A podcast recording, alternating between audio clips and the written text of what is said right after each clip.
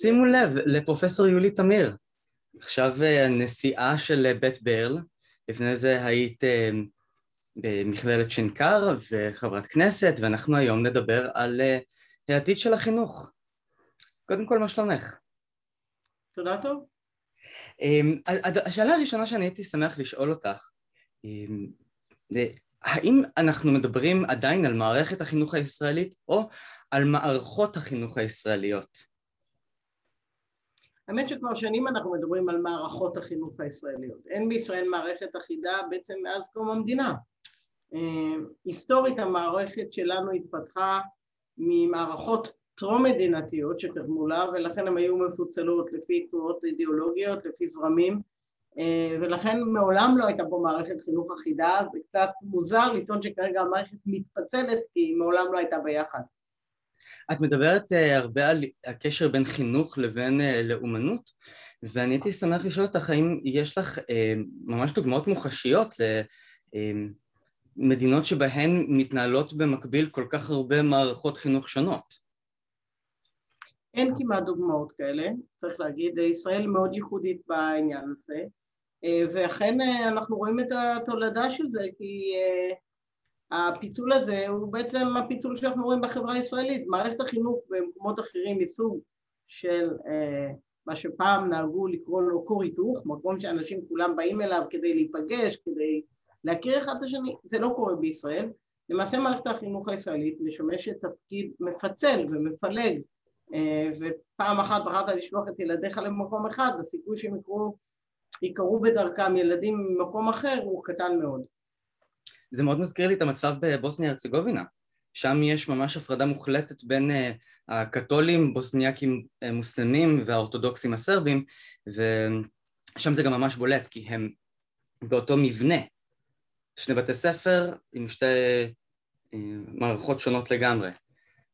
כן, יש מצב כזה דרך אגב גם בבלגיה, עוד פעם, זה בדרך כלל מוסדות שהמסורת שלהם היא טרום מדינתית והיא כנסייתית זאת אומרת הכנסיות השונות, למשל בבלגיה, הקבוצות השונות על פי השייכות הדתית שלהם הקימו מוסדות דתיים שהיו ראשית מערכת החינוך ברמה ההיסטורית והם נשארו ככה אה, מפוצלים אה, לאורך שנים. עדיין יש יותר חיכוך בין המערכות, אין לפחות התנגדות היסטורית כמו שיש אה, אולי בעיקר במערכת החרדית להכניס מישהו מהמערכת השנייה, זה לא עד כדי כך חסום יש טיפה יותר, גם יש טיפה יותר חיים משותפים ממה שיש כאן. זה קצת אה, אירוני כשחושבים נגיד על השיר של ג'ון לנון, Imagine uh, there is no uh, borders ואין גבולות, אז גם כשאין גבולות, בכל זאת הגבולות קיימים בין האנשים, בינם לבין עצמם. אגב? כן, גבולות זה לא דבר, רק דבר פיזי או מדיני, גבולות זה גם דבר קהילתי ואפילו אנושי. וג'ון לנון בעצמו כתב את השיר Imagine בזמן שהוא חיכה ל green card אה, להיכנס לארצות הברית. נכון, ומאוד מאוד התאכזב שלא קיבל. באמת? כן. עכשיו שמגיע לו, אבל בסוף האמריקאים אה, נתנו לו לחכות הרבה מאוד שנים. אני לא בטוחה אפילו שעד הירצחו היה לו green card. אני רציתי אה, להמשיך את השיחה לגבי המהות של החינוך. אני ממש פספסתי אותך בשנה. סיימתי את התיכון ב-2005, את נכנסת ב-2006, ואת לקחת משהו, את העניין של מבחני הערכה ומבחני הידע, וניסית לסדר אותם מחדש. מה השינוי הגדול שאת הובלת בזמן שאת היית שרת החינוך?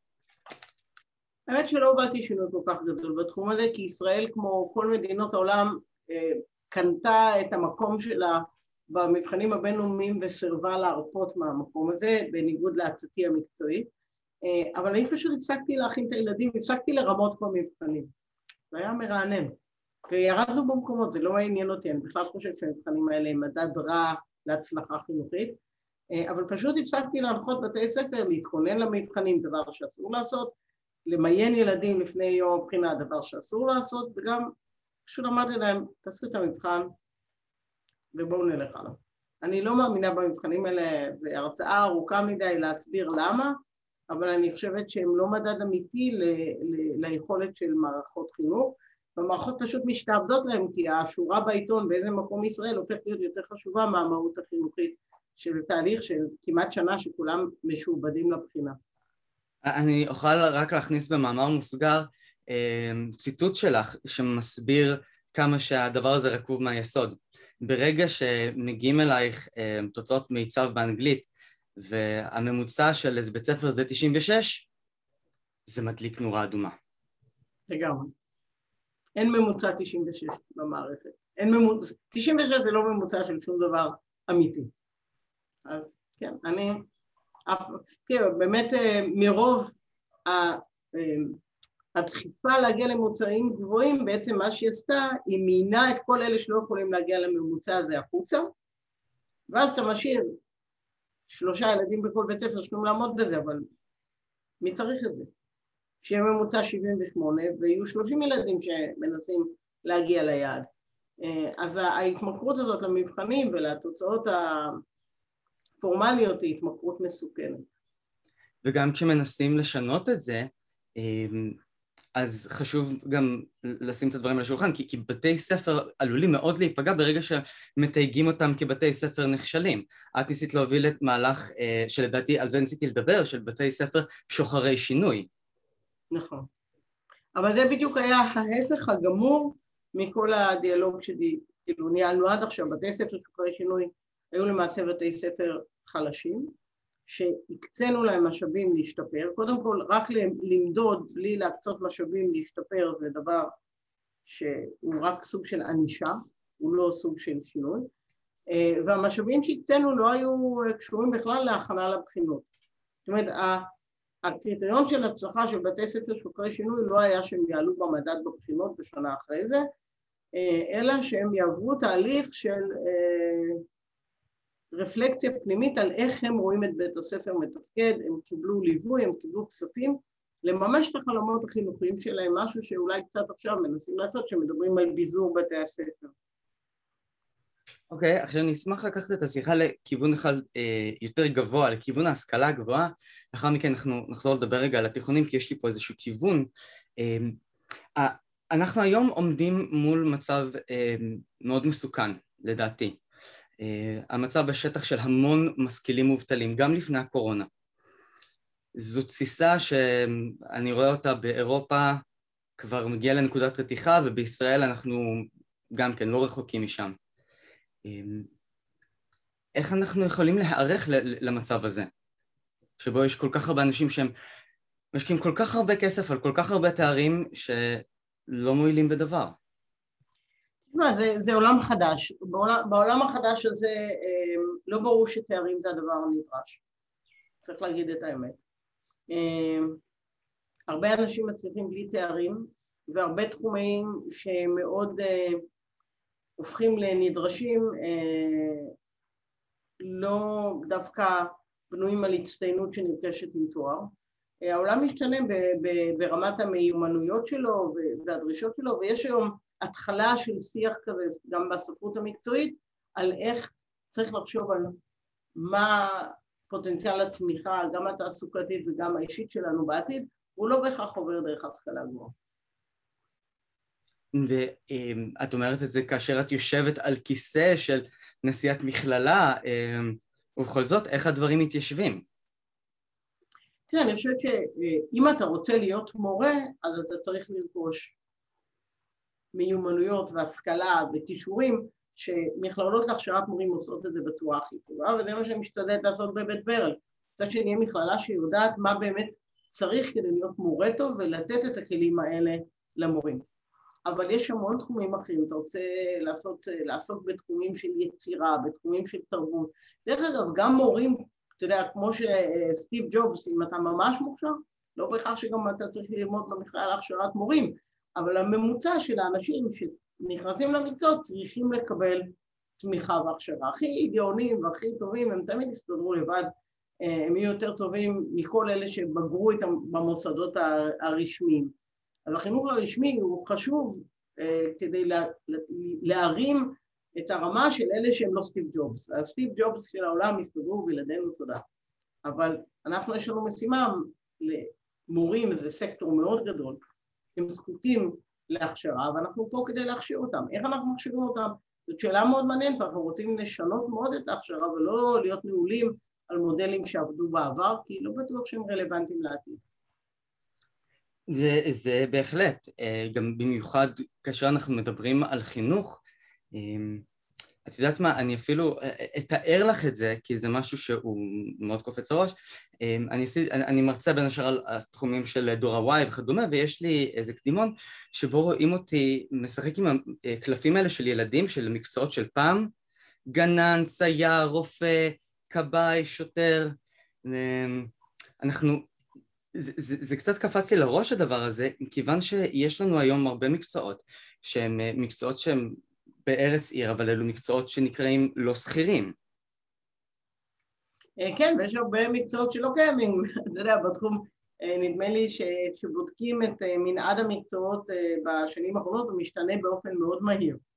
לינקדאין אומר, אני חושבת שכל שנה רשימת המקצועות הנדרשת, הנדרשים אה, משתנה בצורה לגמרי דרמטית, נכנסים מקצועות שלא הכרנו ויוצאים מקצועות שהכרנו, זה מה שיקרה בעתיד גם.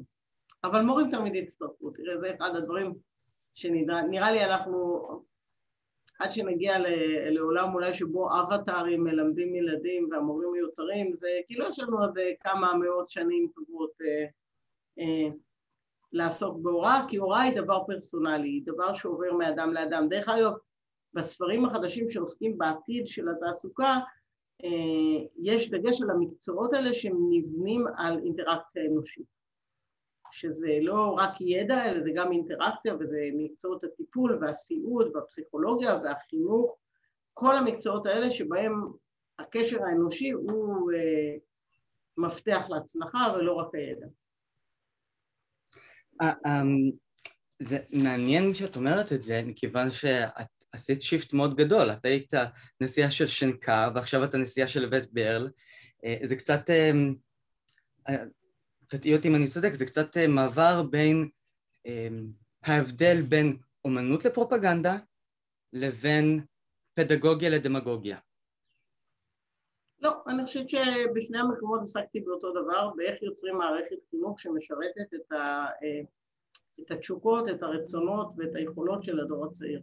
אה, והם יכולים להיות אומנים, מעצבים, מורים.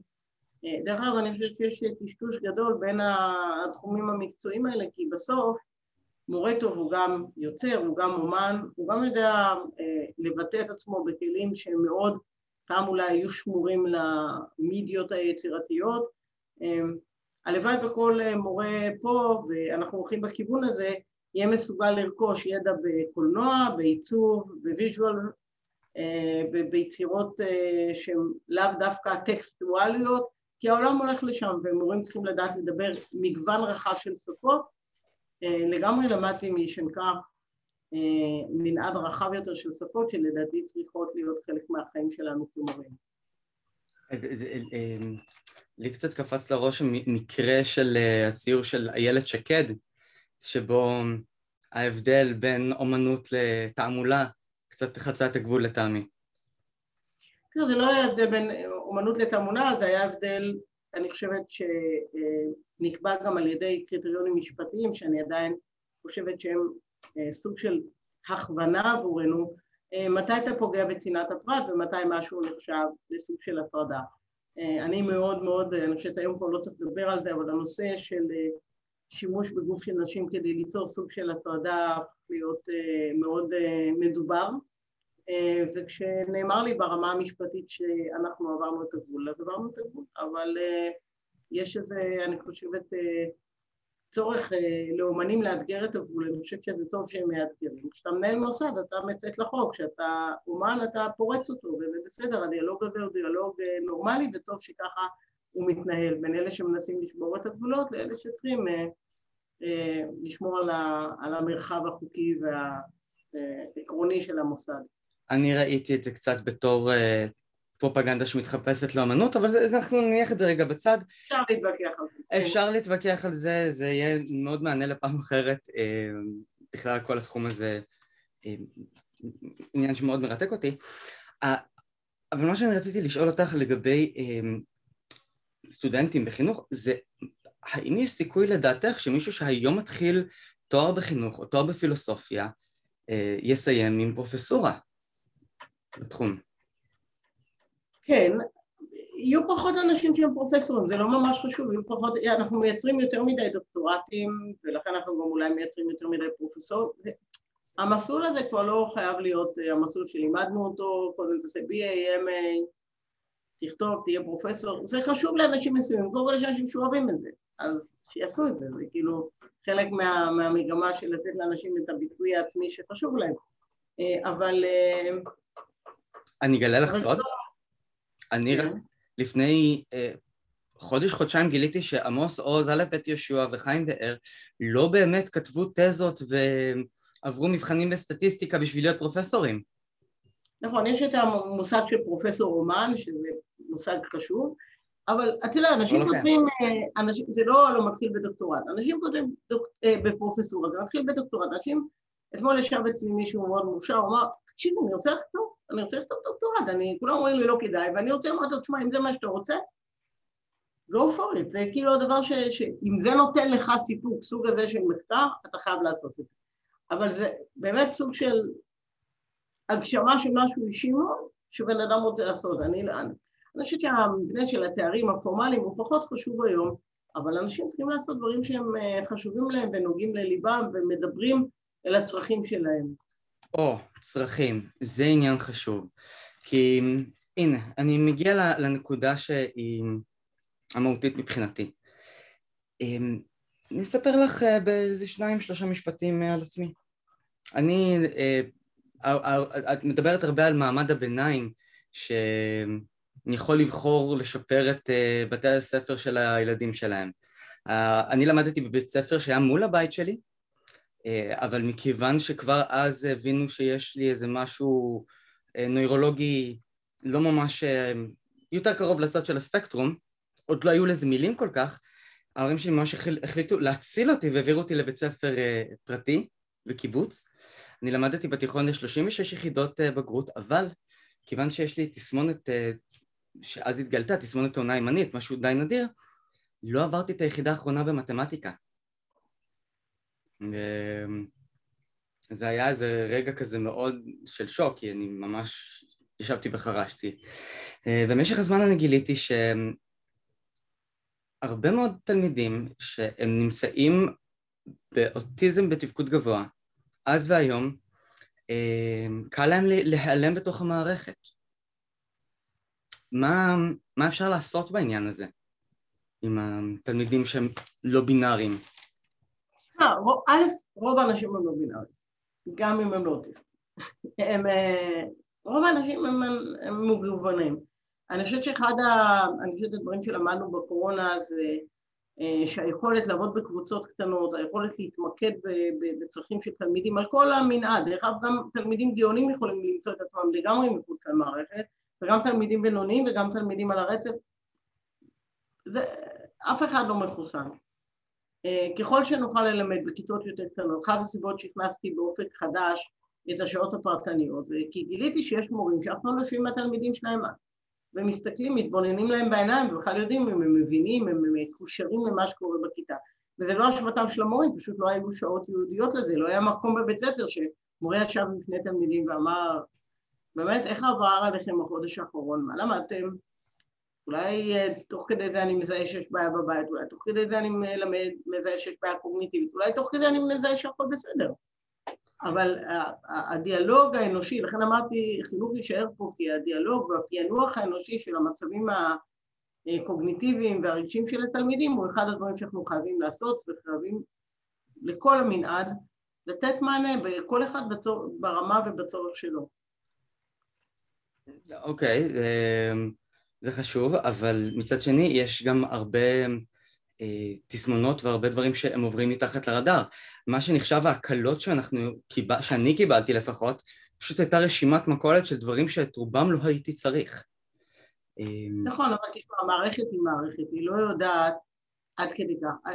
עם השנים יש הגמשה, ויש הגמשה מאוד אה, ניכרת בנושא של החינוך המיוחד, לנסות באמת לעשות פרסונליזציה של השירות. גם אוטיסטים הם לא קבוצה, וגם ילדים מאספרגר הם לא קבוצה. בתוך כל זה יש מנעד מאוד רחב של צרכים.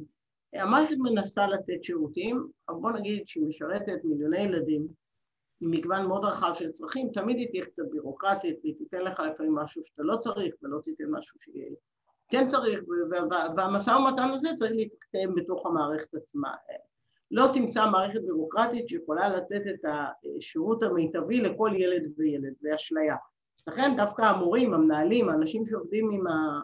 עם הילדים צריכים להיות מאוד קשובים. יש להם כלים, יש להם הרבה כלים, החינוך המיוחד בישראל נותן הרבה מאוד כלים, אה, אבל את הכלים האלה צריך אה, לעדן ולהקצות לכל אחד על פי הצרכים שלו או שלה. זה, זה לדעתי מסכם מאוד מעניין את העניין שאנחנו התחלנו איתו, עם זה שבישראל יש מערכות חינוך שהן כולן שונות זו מזו, אבל כולן זהות במובן שכולן מסגרות שאיכשהו צריך להיות מותאמים לתוכן. לא, אני חושבת שהמערכות הנפרדות אה, הן בעיה אחת. בתוך המערכות אנחנו, אנחנו מערכת מאוד וריאבילית, זאת אומרת אנחנו כן מקבלים ומשלבים ילדים עם יכולות שונות ולפעמים גם מקבוצות שונות בתוך המערכות, התת מערכות שלנו. הבעיה שלנו היא במטה סטרקצ'ר, שהתת מערכות לא נפגשות אחת עם השנייה. אמ, כן, זה, זה, זה, זה, זה גם אימפקט, אבל אה, טוב, את נתת לי זריקת עידוד מאוד רצינית, אה, יולי. אה, מאוד... צריך פה לעודד את האנשים. וואו, תקשיבי, כשאני עברתי את הבגרות שלי, זה עבר ממצב שבו כולם אומרים, תאמין בעצמך, ת, ת, אתה רוצה, אתה יכול, אתה תשקיע, אתה... כל כך הרבה כסף בזבזנו על שיעורים פרטיים, אבל בסופו של דבר, כש... בצד השני לא קיבלתי את התעודת בגרות, אז אף אחד, זה, זה לא עניין אותו. ולדעתי זה משהו שהוא מאוד חבל, כי אני עכשיו קולט כמה אנשים במיליה שלי אה, התפספסו. כן, נכון. כן. ואחד האתגרים הגדולים של המערכת זה לא לפספס את האנשים המוכשרים שקיימים בה ושהם לא מוכשרים באופן טריוויאלי. כאילו, אני חושבת שאחד הדברים שמאוד אהבתי בשנקר זה שאנשים שהכי הצליחו הם אנשים שהיו הכי בעייתיים בבית ספר, לא הלך להם שום דבר, כולם אמרו להם שהם כאילו outfits ושילכו ויעזבו וזה, והם לא יצא מהם שום דבר, ואז הם באו לשנקר והם גילו שהם אה, יודעים לעשות משהו שממש ממש מדהים ברמה מאוד מאוד גבוהה, זה לא הייתה התפשרות על רמה, זה פשוט הייתה אינטליגנציה אחרת שפתאום הובילה אותם למשהו נפלא. ואני חושבת שגם אצל מורים יש את זה, אנחנו לא מעיזים להגיד את זה, כן, יש מורה אחד שאולי לא בדיוק במיינסטרים, אבל הוא יכול, או היא יכולה לעשות דברים שהם לגמרי אחרים עם הילדים, וגם את זה אנחנו צריכים להרשות, אבל גם זה קשה לנו, כי אנחנו מערכת, ואנחנו באמת, יודע, אני, אני מסוג האנשים שבאים למערכות כדי לשנות אותם ולפרק את הנוקשות שלהם, אבל זה תהליך. לא הצלחת אה, עם מפלגת העבודה, עכשיו אה, מרב מיכאלי עושה את זה, דרך אגב. אחלה, אני מעריצה אותה. כן. לחשוב שלפני עשר שנים אה, העבירו את כל הנשים לעזרת נשים לסוף. זה היה די... כן. די מפתיע. תודה רבה שאת היית איתי, יולי. הייתה לי שיחה מרתקת. בהצלחה. הפרק יעלה תוך שבועיים, אני אשלח לך את הפרק.